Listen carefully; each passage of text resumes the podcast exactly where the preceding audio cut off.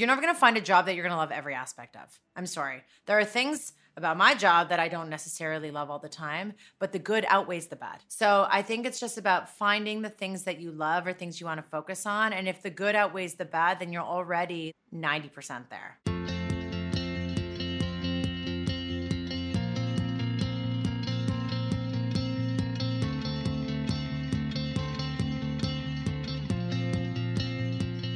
Hey guys, welcome to Active Ingredient, the podcast.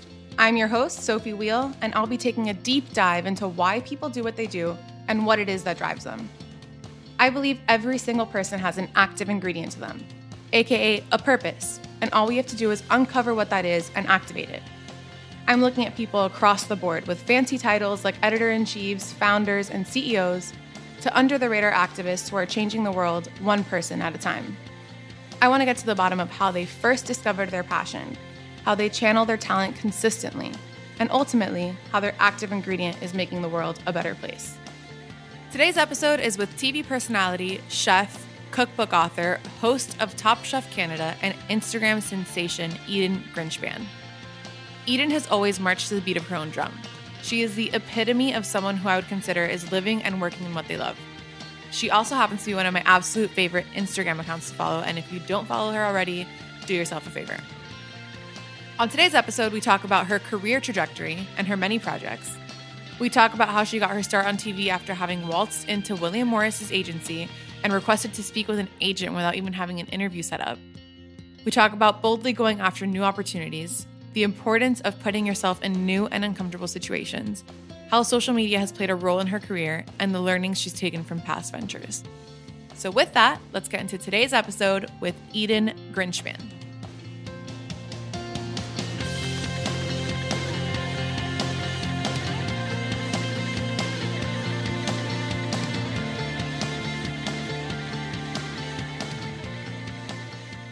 We are here with Eden Grinch, like the Grinch, pan, as in frying pan. Yes. Um, thank you so much for being on the podcast on the first snow of the season. It's beautiful. You came in loving it, and I just came back from Miami hating it. So, well, thank you for having me. I'm excited, and obviously, I'm gonna love it. I am a Canadian girl. Well, that was my first question. So, you're from Canada. This is very normal to you. What? Why did you come to New York at first? Um, so it's so funny. I'm like, I'm a Canadian girl. I love the snow. You ask my husband, he's like, you are so Israeli at heart. Like, you really are not like that kind of a Canadian girl. Uh-huh. Uh, but yeah, so I grew up in Toronto. After high, like I fell in love with Food Network in high school. Okay. Um, and uh, I was kind of a troublemaker and I really could not go to university. Like I, I told my parents, I'm like, you're just gonna waste. We're gonna waste four years of your money and my time to go to uh, university. I just knew it wasn't for me. Mm-hmm.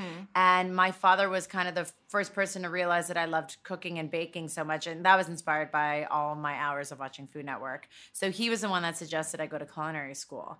And I just thought it was the best idea ever. He suggested Le Cordon Bleu in That's London. That's like pretty supportive. Oh, my parents Was are, there resistance at first? Um, no. Really? My parents were very my parents have always been extremely supportive. Damn. I just feel like they kind of Are you the first? no, I'm the second. Did the first go to university? Yes. Okay. Uh, but I don't know. I think it's just because I was always, I always like struggled in school. And I think they learned from a young age that I needed a different way of like learning and understanding. Yeah. Um, I'm very hands on. I grew up dancing. So dance always came naturally to me. So it was something that I think like I had to see visually. And like, you know, I, I was more of that kind of Yeah. a person. So um like when it came like I started cooking and I was picking things up and he's like you should go to culinary school I see this passion let's and he said this he goes even if you don't do anything with it this is a skill that you're to have for your life That's so he's like true. you'll be able to cook great That's so, that's so cool that your dad like could see that in you already and like I'm interested who was watching Food Network like is he a foodie like was he in the food He- space like no. how, like how did that even well it's funny because when I started watching Food Network none of my friends were into Food Network like it wasn't one of those like this was no high school's like MTV Oh yeah, Like- no, I. What year did I graduate? I'm so bad at math. Um, uh, I'm 33 years old, so this was a while ago. Mm-hmm. Yeah. and. I, I was watching Food Network, and my friends were like, "What the hell are you watching? And I'm like, I'm watching hours of Jamie Oliver. I love Barefoot Contessa. Like the original Iron Chef. When they're like dubbing and he's like, I like cuisine. like I knew all that shit. I was obsessed. Oh my god. So I yeah, so I ended up going to culinary school and I ended up moving in with one of my best friends who went there to study fashion. Oh, so him and. I we moved to London together. I studied I went to culinary school, he studied fashion and we lived there for 2 years and I worked part-time in kitchens and graduated from Le Cordon Bleu with the grand diploma in pastry and cuisine. wow. What do you like Um, more? Uh, cuisine. I went there for baking, and my parents were like, "Well, if you're gonna go to culinary school, you have to learn how Go to both, cook. yeah. like you can't just well, even though Yeah. obviously like people you know focus on either Yeah. cuisine or, or pastry, but I just wanted to do both, Mhm. and I did. And um, after that, I kind of I started back like traveling a lot, especially living in Europe. Mm-hmm. After you would go- graduated? Actually, during. So Oh, okay. I would go to like Prague for the weekend or Italy. You know, when you live in So Europe, cool. Yeah. it's like so dirt easy. cheap to Yeah. travel. Yeah. So I kind of got this travel bug. And Mhm. after I graduated culinary school, I said to my parents, like, I don't feel like I can.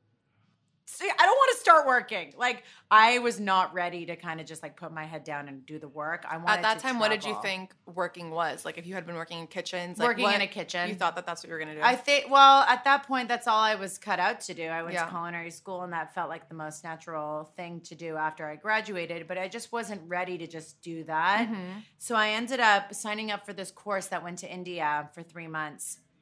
And it was super. by yourself. I was by myself Wow. with like eight strangers.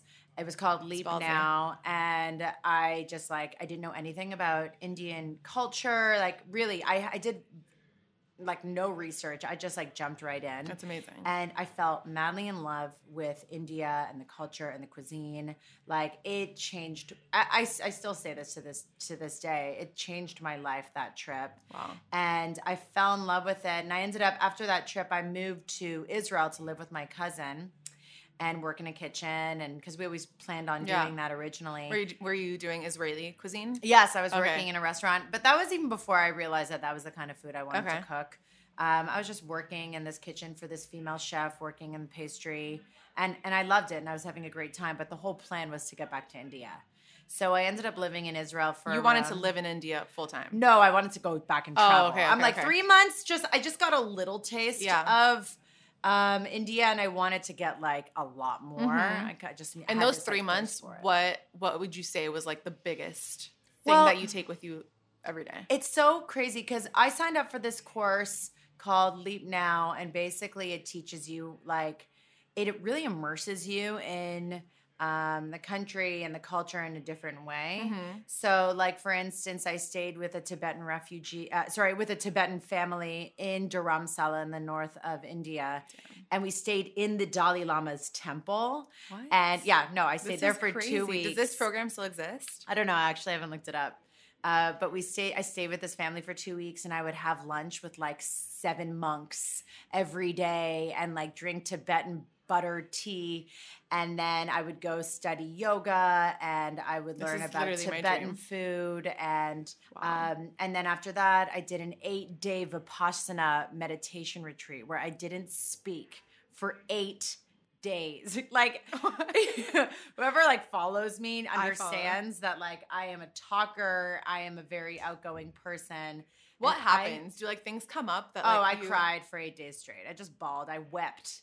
I wept. Did you talk to I- yourself? it ta- I journaled a lot because they were like, journal your emotions, and your But, and I was do- doing, but and I was meditating twice a day for forty five minutes, where you sit and focus on your breathing for forty five minutes every time you sit. That Like, is it was insanity. it was insanity. I was twenty. Is it like Eat Pray I Love where was you have- 20. where you have like a thing that says I'm silent or something that like no one can talk to you? everyone was silent. Oh, okay. It wasn't. Oh a- my god. No one was talking. Oh my god. So I just cried. Um, what was it like at the end? Were you like I called my testing your parents. voice? First of all, I was like yelling. I couldn't control the volume of my voice, and then I ended up just calling my parents and like thanking them for like my life. I was like, "I love you. Oh Thank my you for everything." Do you recommend it?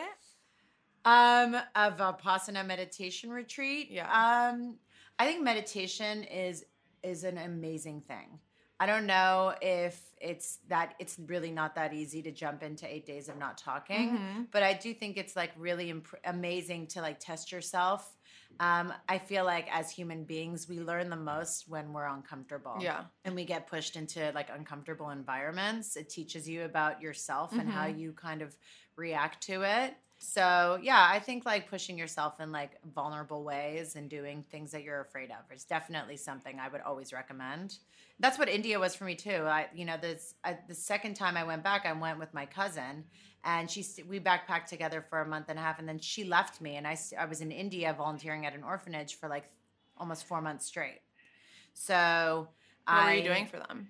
So that I actually I went to that orphanage the first trip I I was there, Mm. and so I knew it was there. So when I went back, I knew I was going to go to the orphanage, and this was right after I graduated culinary school, and they had this beautiful cafe that was donated to them, but no one was running it. So I took it like on as a project and I was like, I'm gonna reopen this cafe for you guys and you're going to have a business and and you know an income coming into the orphanage.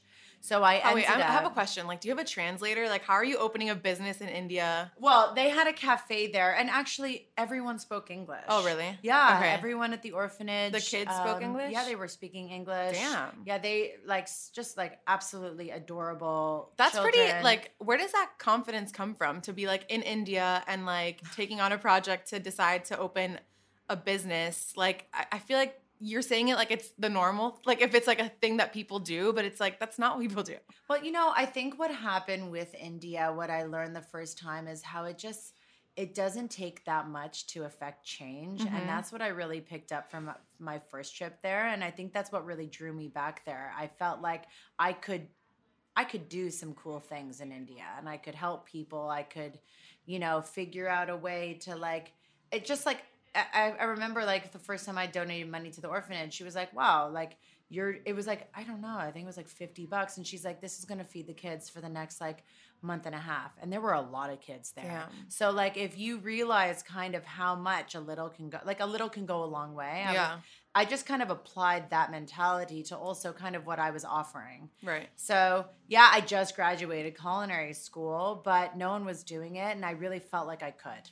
That's incredible. I was like, I'm going to do it. Like, what's the worst that can happen? It doesn't work out. So, okay, I tried. right. So, I, you know, I, I did it. And um, my father, my parents actually had a great idea. And they said, why don't you film this? And I was like, so busy. Why are your parents the- the coolest? And They like, so they're so ahead of their time. They're very creative. Both of them are very creative, and they're big. I think they're They're just big big, picture. thinkers, big picture, uh, big. What do they do? Big picture. I'm so curious about them. We'll talk about that. I mean, that's like it's it, that doesn't happen often for like a parent to a be like super cool with their kid not going to college, yeah. especially if their sibling had already gone, and then to like think to video it. I'm assuming at this time like Instagram wasn't even. no, no. This was uh, literally like, Like, a how the hell did they- handheld camera. I Oh went my and bought. God. They were like on us. Go buy this camera. We'll, Okay.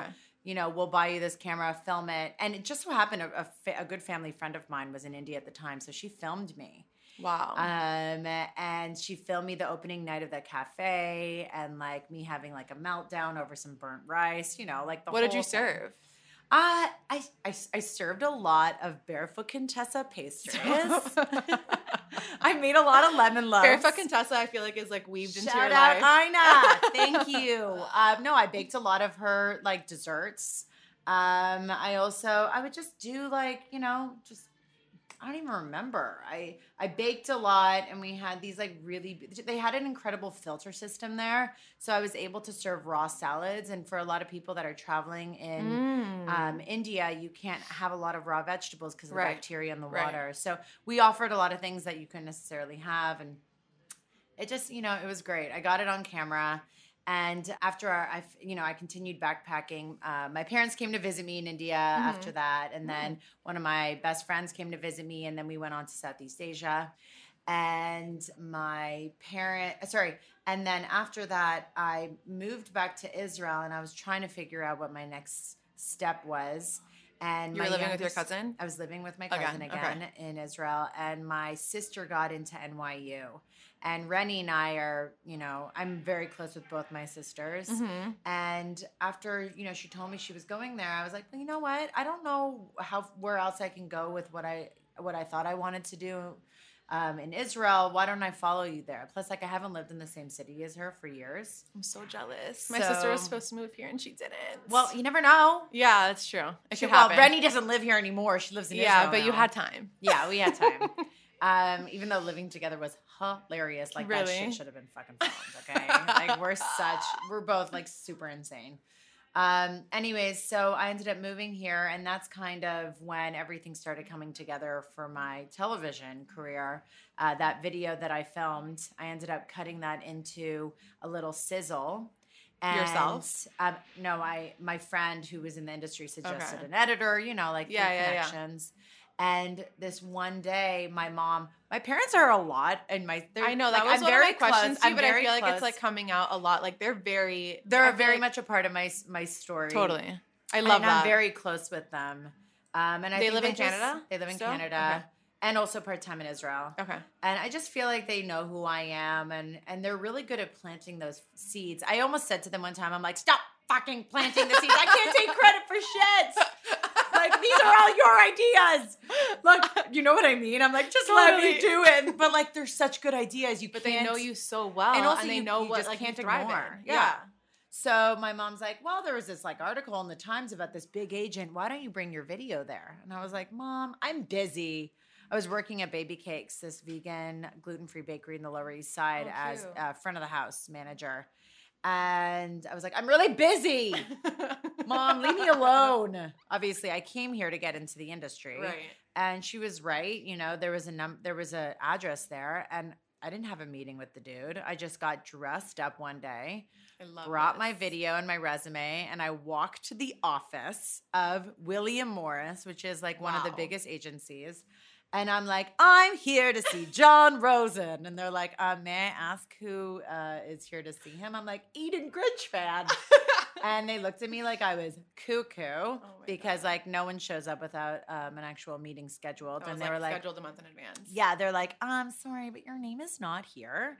Uh, you're gonna have to drop whatever you want to send up in the like mail room, which was in the garage." So like I'm all dressed up, walking in with like I, I was wearing like heels, like and like look You're at me, so I'm like very cute. cash.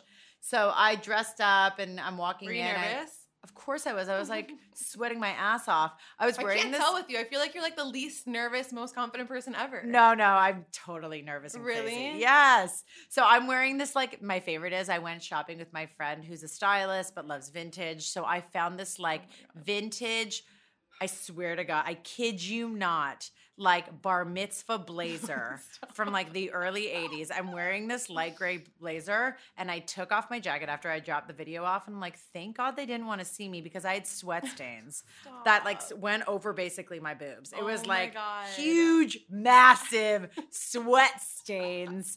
Like I really would have been like it would have been a memorable moment for Yeah, them yeah, because they'd yeah. have been like this hot mess walked in. Anyways, long story short, I left the resume and the video there and I went, I just like continued my life, did not think about it. And a month, like I think it was two weeks later, I get this voicemail and I pick it up and it's this guy and he's like, Hi, my name is Josh Bider. I'm an agent with WME. We saw your tape and we'd love for you to come in. And I'm like, Who's prank calling me? Who's doing this? Crying because I don't know what's happening. Do you still have the video? No, I don't have. Oh, the video of me in India? Yeah. Somewhere. I think it's online somewhere. I, wanna think I it. uploaded it. It's so funny. I mean, I would love to see it. Um, uh, maybe YouTube. Uh, I might be on YouTube.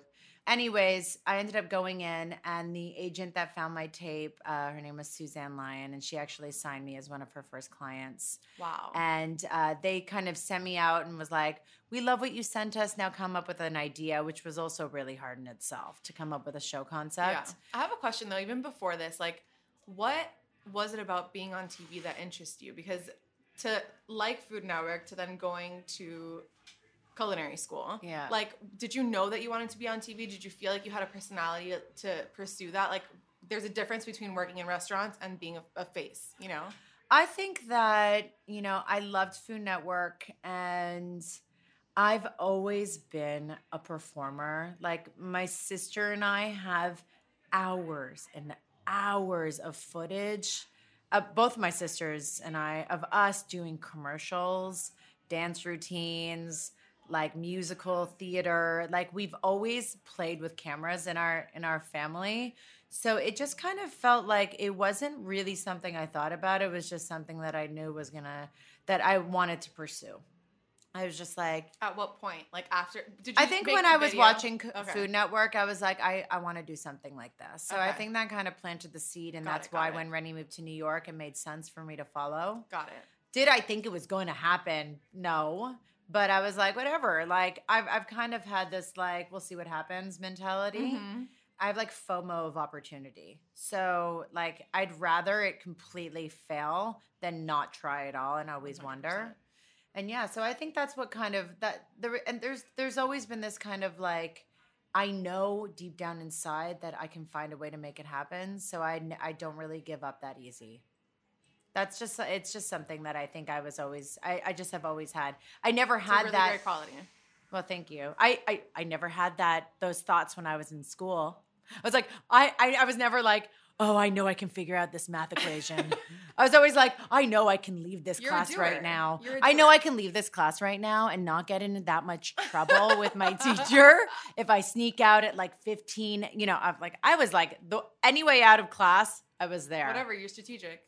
Yeah, You right. know. You know how to figure out what you want to figure out. Yeah. And I was always like, like I always like I grew up dancing and performing and like mm-hmm. any class play I was there. Like Yeah. camp, any musical. I was not a good singer, but they always put me in the musical because I was Down like, to do it and confident. And I like- was just yeah. like I will sing my ass off for you guys because I also deep down inside like I thought it was fun and Yeah. funny and like you know yeah. pretty cash like that. So, um, so yeah, I think deep, like I, I knew I wanted to do something like this, and and eventually after you know they got the tape, Mhm. um, sorry, after like I met with them and they you know told me what they wanted, I met someone. I was working at the bakery one day, and this woman walks in with this big camera, and I didn't really know what she did, but I'm like, looks like she works in television.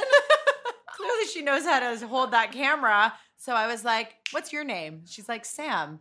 And she's and I said to her, "What do you do?" And she's like, "I'm a cinematographer. I, I shoot, you know, television." I'm like, "We need to talk." And we met just a couple days after. I sent her my video, and together we came up with the show Eden Eats.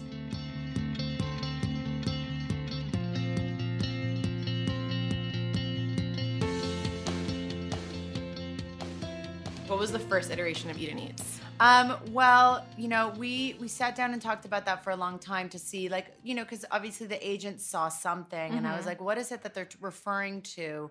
And it wasn't just like me in front of a camera. It's like the whole idea of me in India opening up the cafe, Yeah. doing something cool and different, and learning about different cultures and immersing myself. And uh, she was living in Crown Heights at the time. And so we walked into a Senegalese restaurant, and I didn't know that much about uh, the food or the culture. And the family that owned the restaurant was so open, and they invited us in. And I cooked with them jollof rice, and we went to the butchers and got chicken and watched them butcher the chicken. And we got all this on camera.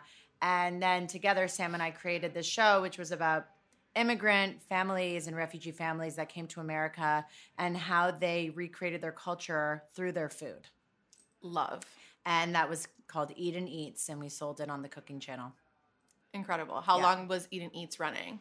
One season. Okay. And then they picked up another show called Log On and Eat with Eden, which was so ahead of its time. It was about uh, influencers. Stop. Yeah, food influencers. What year was this? Oh, I don't even know. This was like eight years ago.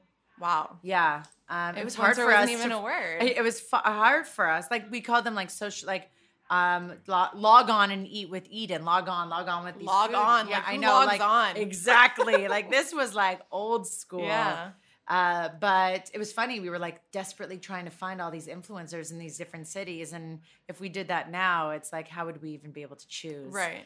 Uh, and then after that, I um, started judging different shows on Food Network, like Sugar Showdown, Donut This Showdown. This was all with William Morris. Yeah, I'm still with William okay. Morris. Oh wow, that's incredible. That's yeah. such a cool story. that was like nine. Like we've been together. Like I've been with him for like eight years, nine years.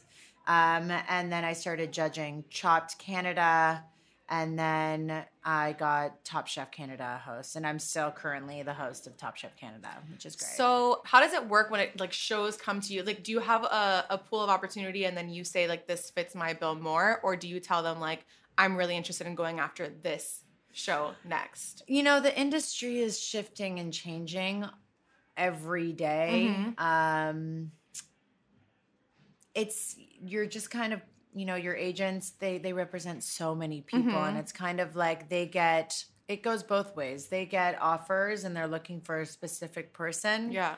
and then they submit all the people that fall under that category and then that's who they audition based off of that it's kind of like Yeah. you know being an actor um obviously there's a ton of roles i'd love to be put up for but you're, they're not always necessarily looking for you or Yeah. what you're offering or you know But do you proactively say like you? I feel like you've had so many different. Obviously, TV is like a huge part of what you do, but like you've had so many different things that fall under the restaurant or food umbrella, but they're so different. Like you have a cookbook coming out, you had a restaurant. Like, do you come to them and say like these are like career milestones that I want to hit, and then they help you get there, or how does it? How does that work?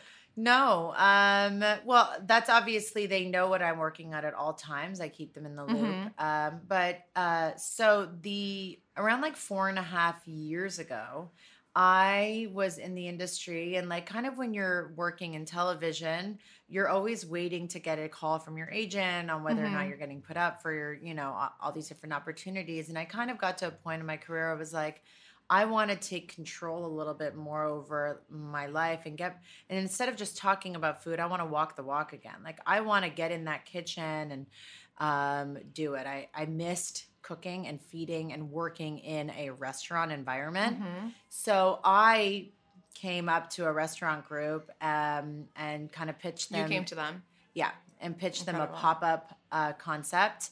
And they were actually looking to do that anyways. So I had a pop up uh, with this restaurant in Brooklyn for around two weeks.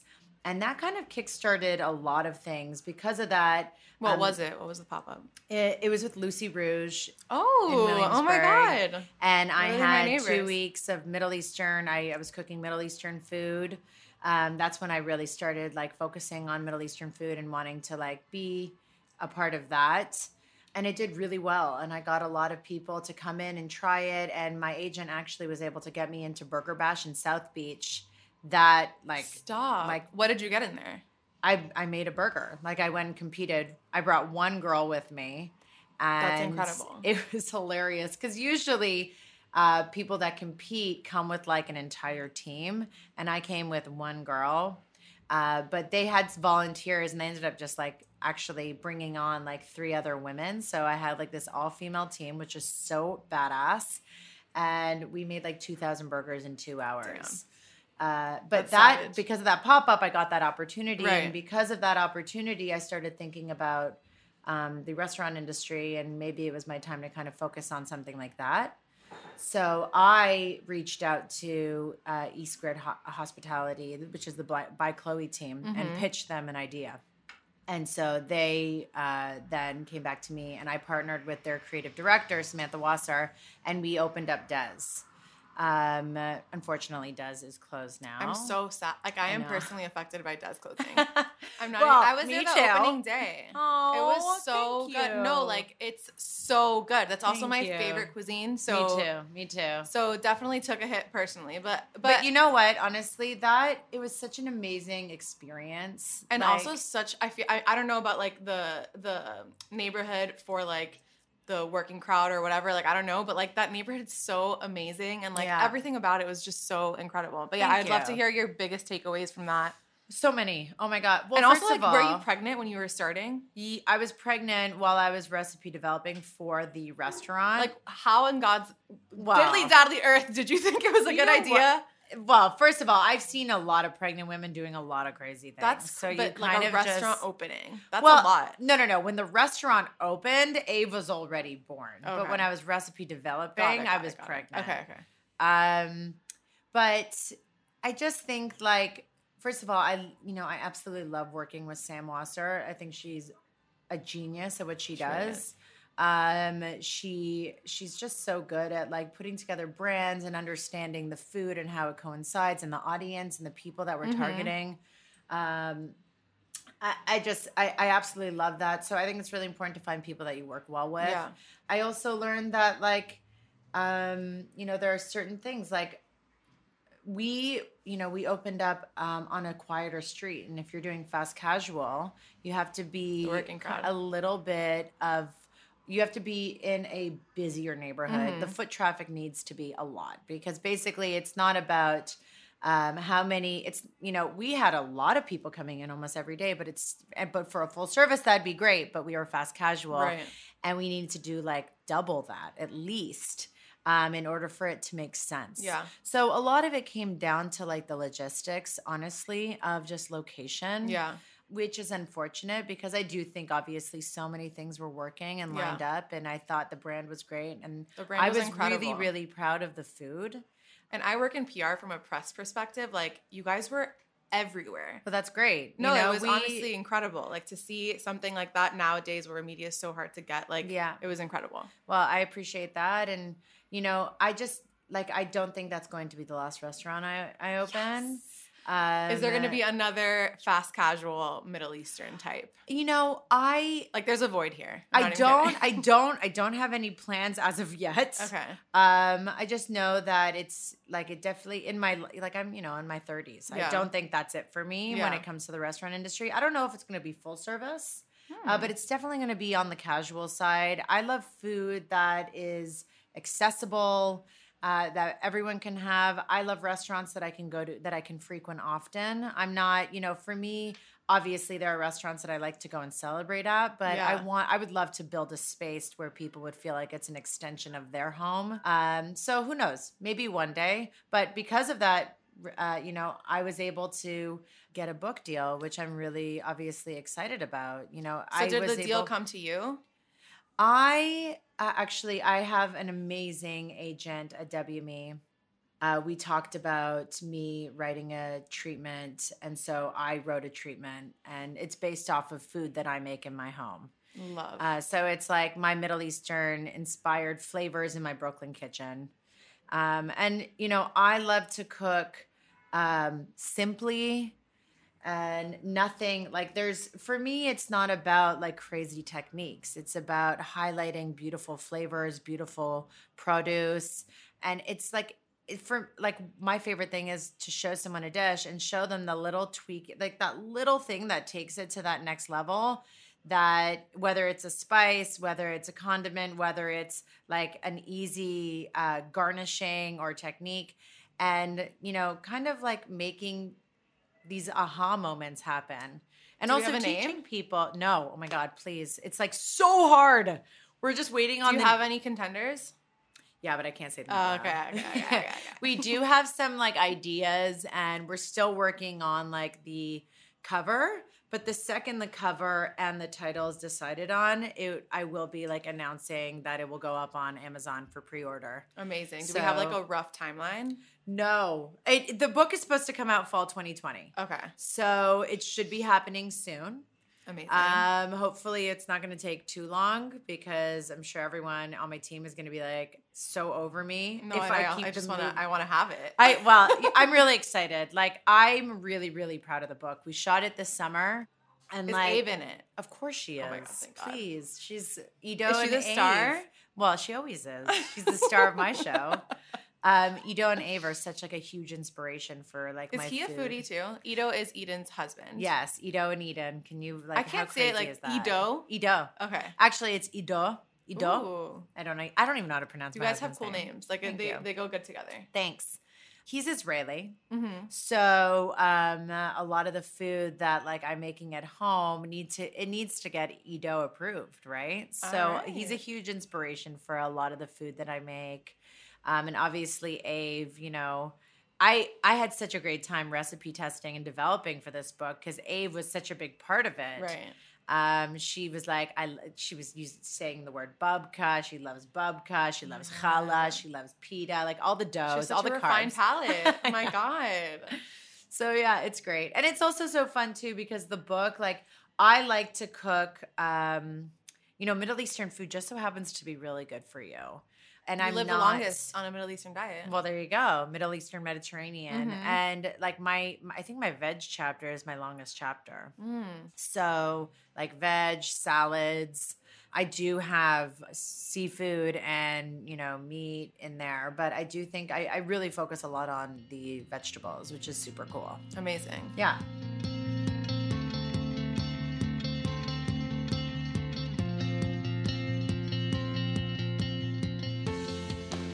You have like all these different projects and like balls in the air. And it sounds like from what you just said that like the actual like kitchen and getting in there is something that like is so true to who you are. Like out of all the different things that you're doing, what would you say is like the the core the what we call like the active ingredient of everything you do? Like any opportunity that crosses your desk, like like what is the gut check that you have to have in order for you to want to do it? Oh, that's a good question. You know, I've had to get better at saying no to things. I do think that there is a little bit of power in saying no Mhm. uh, because there was a time in my career where I said yes to everything. And I Mhm. believe that, like, you need to try it all out to understand what you love and what you don't love and what you're willing to kind of Yeah. put yourself out there for. Do you think there's an Um, expiration in that? Sorry to cut you off. I just I I wonder like do you think that there's a certain amount of years in someone's career that you should be a yes person? Yeah, and, And there are definitely things that I've said yes to Yeah. where people are like, I cannot believe like you're doing that and you're not getting paid for that. And Yeah. I'm like, but I do think that this is A a, strategy great yeah.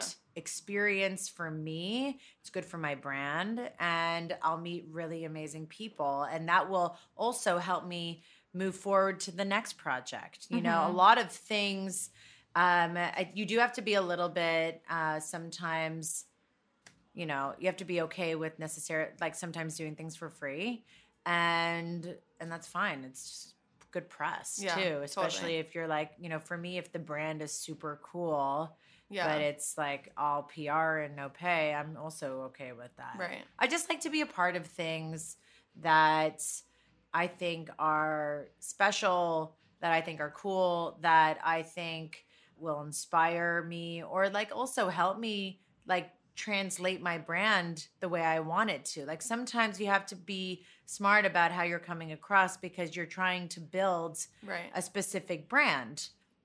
I view it one way. I'm sure you might view it differently.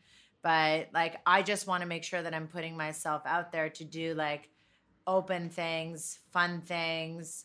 I don't know, just being open-minded. What would you say like what would you want anyone that knows your name to like have the three like takeaways from you? Like what what is something that you want it to be so obvious that Eden Eats emanates? I love for Aside me, from The Bachelor. Oh my god, and I we're, we're obsessed. like you are synonymous. it is so good. I love getting like tips and watching The Bachelor with Ido. It's Oh my, my favorite God. thing. I love picking. I, I I am not precious and perfect, and I don't ever really want to be known for that.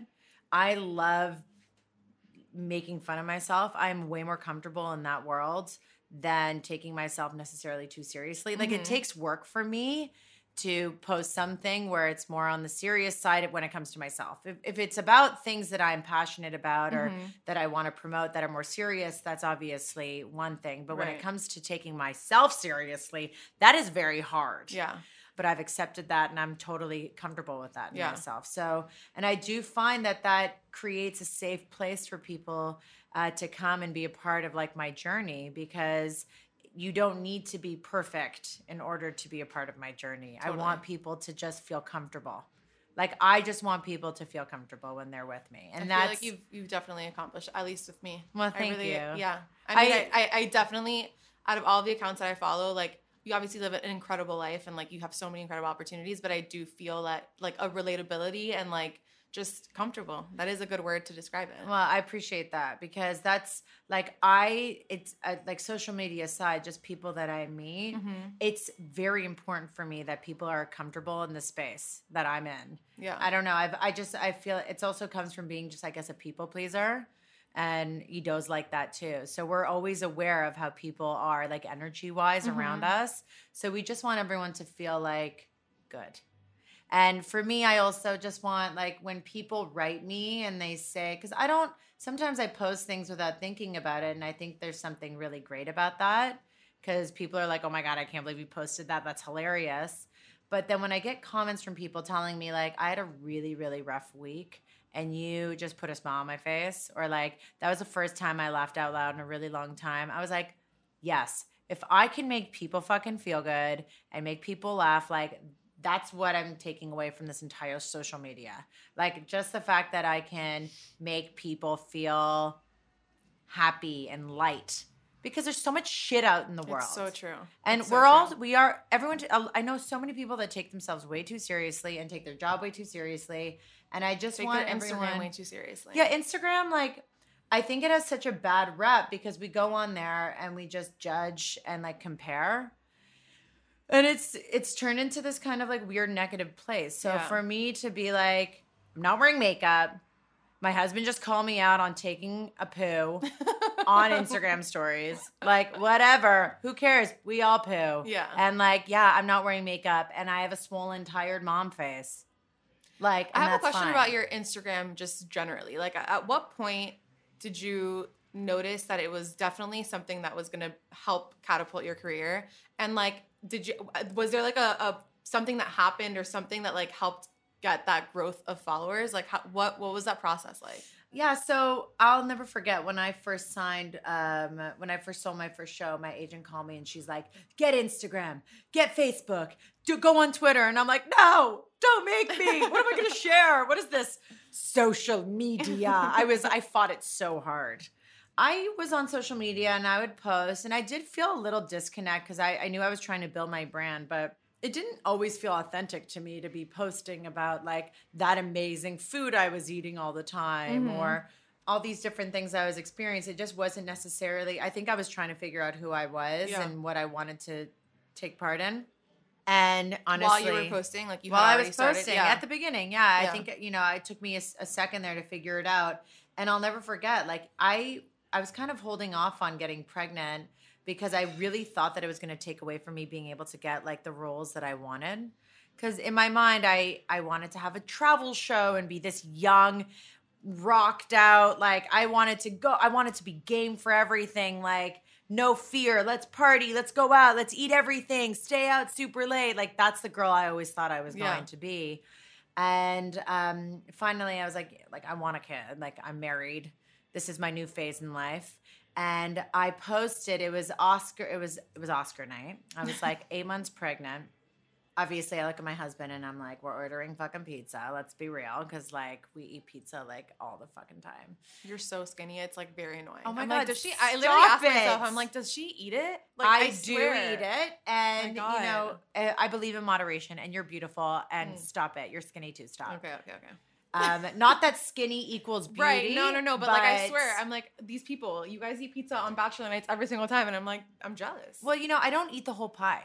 I eat two slices, All right. and then I'll drink some water, and then I won't feel guilty about it. I think guilt is the worst thing to do. I, that's like what my biggest struggle is, is the guilt. Yeah, no, Always. no, no, don't.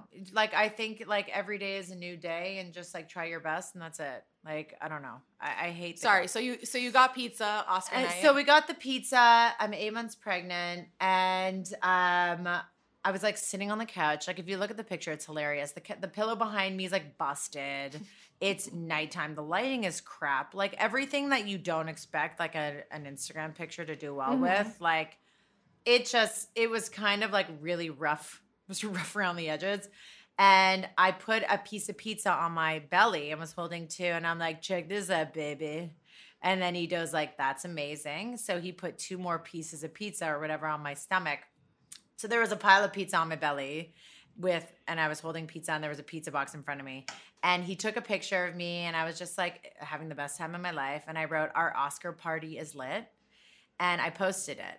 And then an hour later I looked at my Instagram and I'm like, "What is going on?" How, wait, do you know how many followers you had at this time? No, I don't. But it wasn't even so much like my following went up as much as like the picture went viral, basically. Like Shay Mitchell. What is it like? Shay Mitchell wrote on the picture like, "That's gonna be me when I'm pregnant" or something like that. Like I was, I was like, Isn't she pregnant? "Shay?"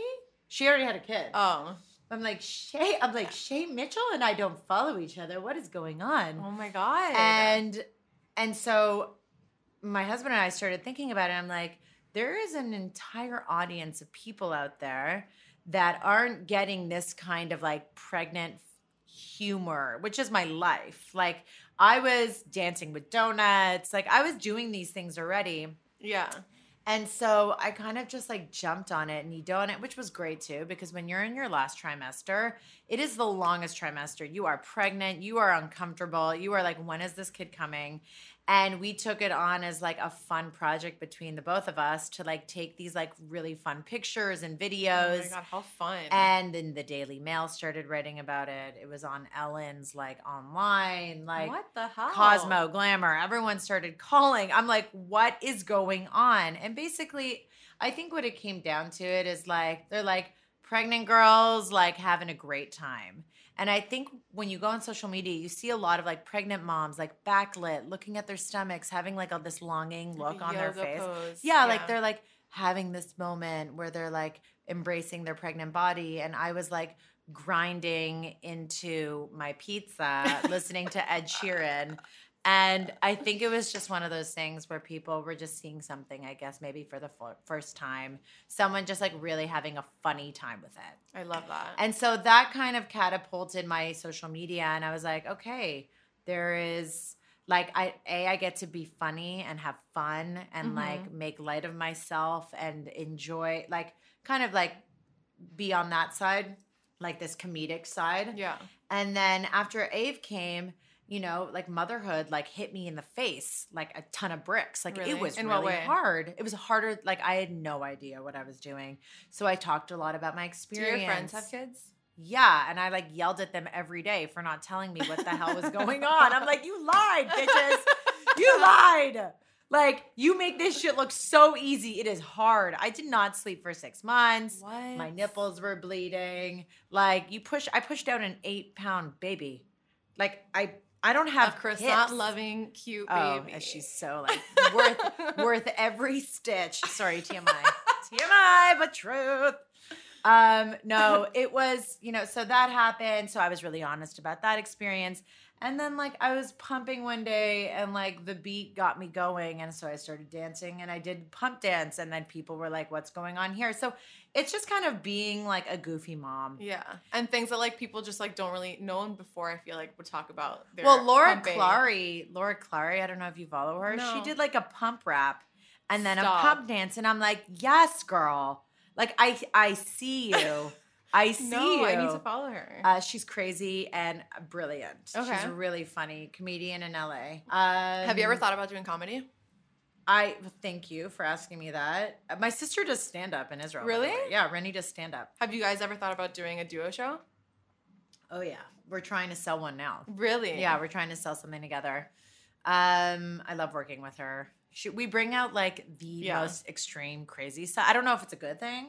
We'll she's see. very. I mean, the, I think I saw one video of her, and she was like very expressive. Like Oh, her. She's like me times a million. like everyone, if anyone thinks that I'm extreme, I'm like, look at Rennie. Yeah, she's wild. Uh, she's so- That'd be she's, fun. She's so funny. I'll show you this video she just posted. I'm like, did I give birth to baby Rennie? Oh Ave and her are like twins. Really? It's insane. It's so crazy. I know.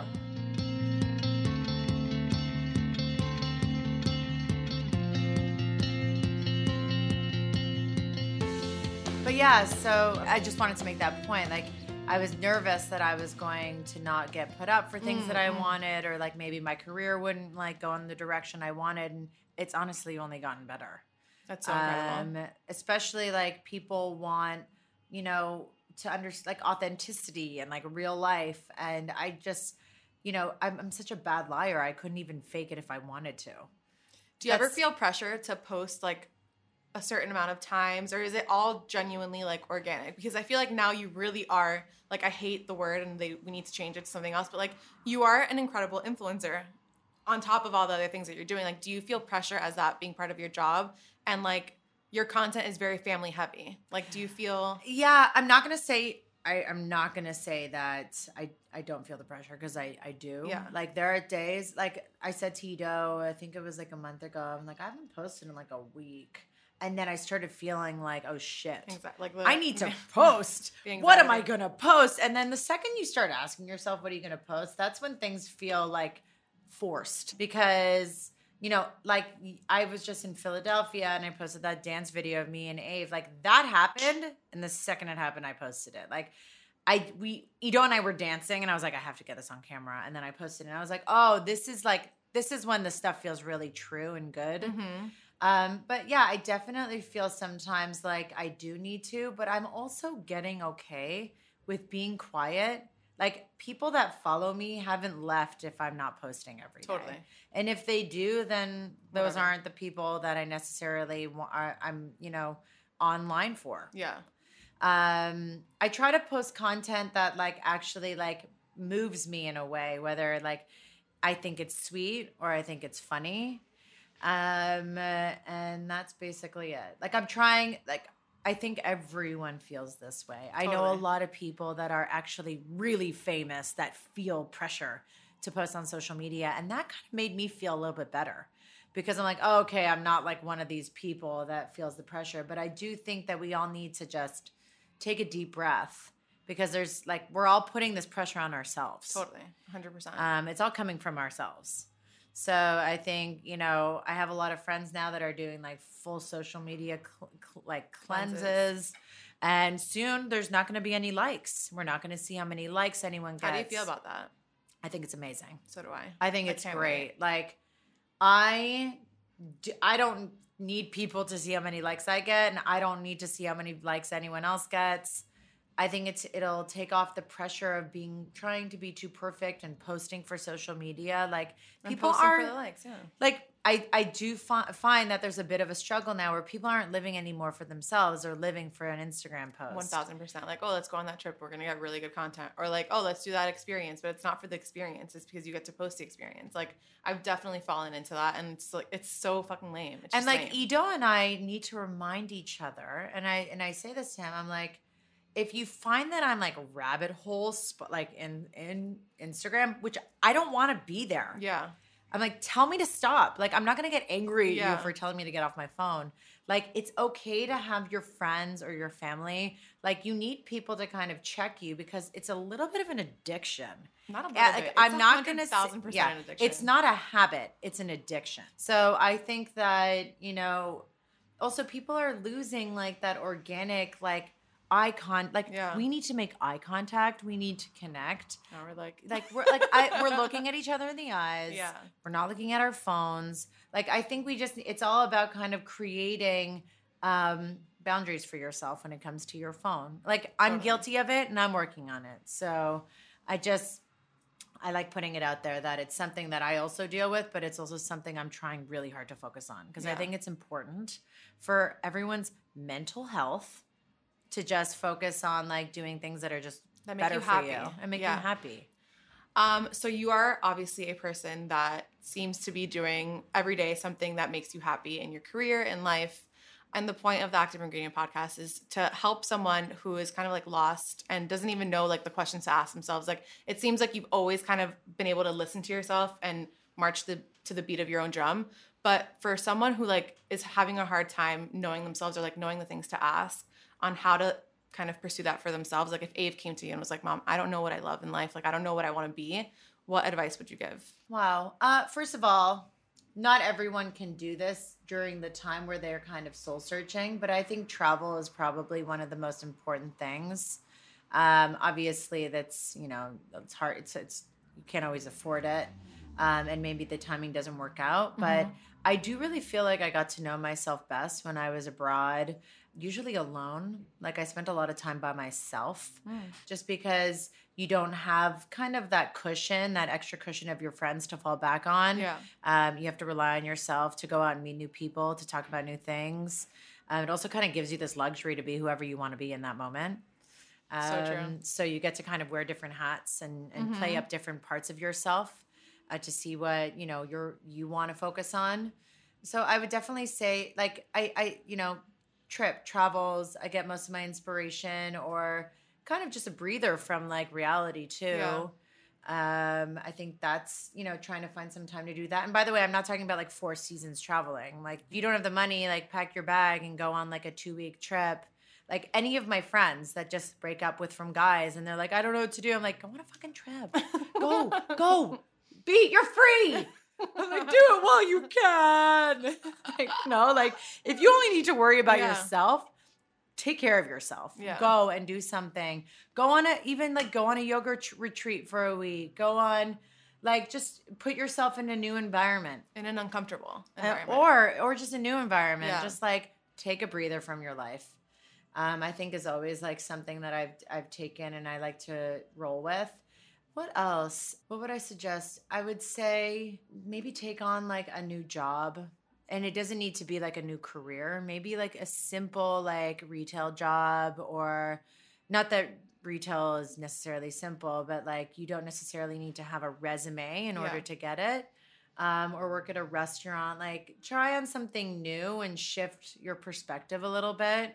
I don't know. I think like the worst thing that can happen is you stay in this place and you can't feel like you need an escape. I think kind of branching out and doing new things is always the most important thing to do.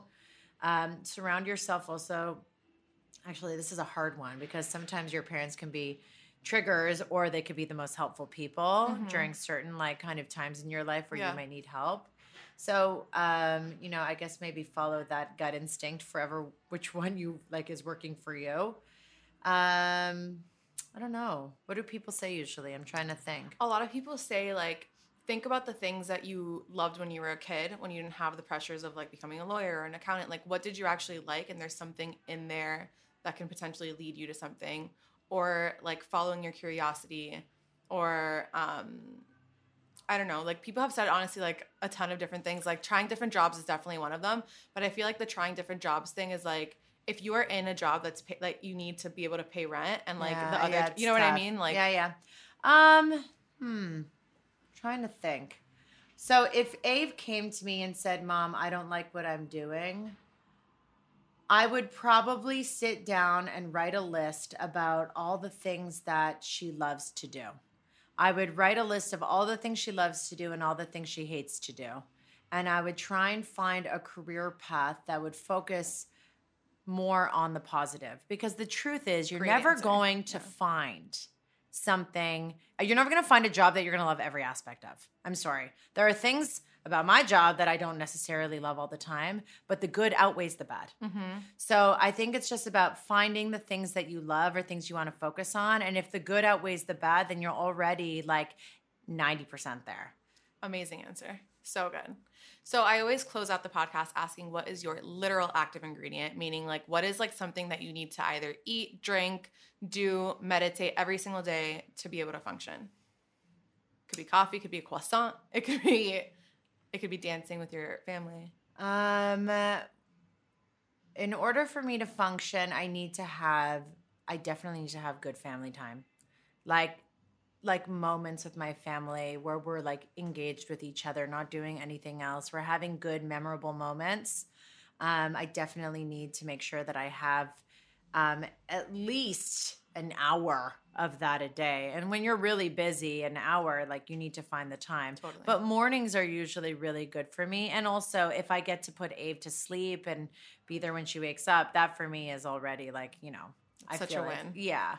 Um, so good, mo- good, good, important, like, like really, like, um, good, good. Uh, what's the word? I think just like moments, good moments, good engaged moments with my family. Uh, definitely coffee, and usually wine. I end of the love it. I'm not gonna lie. I I've always been someone who enjoys a good time. And since becoming a mom, definitely having a glass of wine at the end of the night is my vice. um, maybe more than one glass of wine. And I am totally comfortable with that and happy. What's your wine? Give me Well, right now I'm drinking a red. Um, probably on like the fuller side, Mm. dry. Uh, Ido loves a tannin, like a high high in tannins. Mm. Um, but yeah, wine at night, coffee in the morning, family time. I love it. And if I get to like go to a Pilates class, that that's like an extra win for me. East River?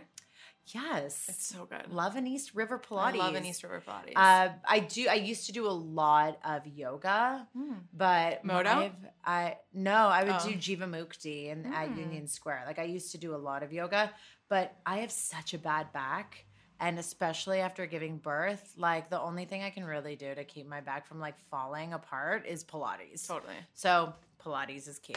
Amazing. Where can everyone follow you? Um, everyone can follow me on my Instagram at Eden Eats.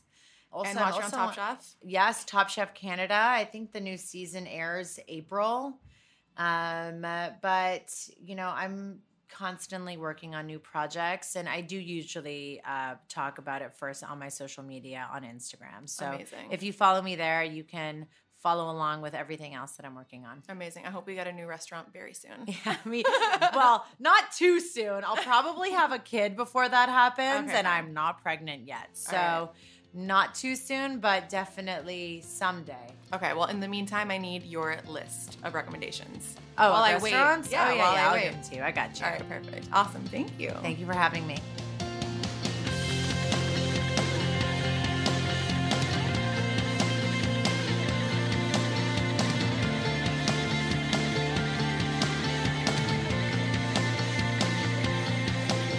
Thank you guys so much for listening. Please take a second to rate and review us. And for more inspiration and quotes from the episode, check us out on Instagram at Active Ingredient.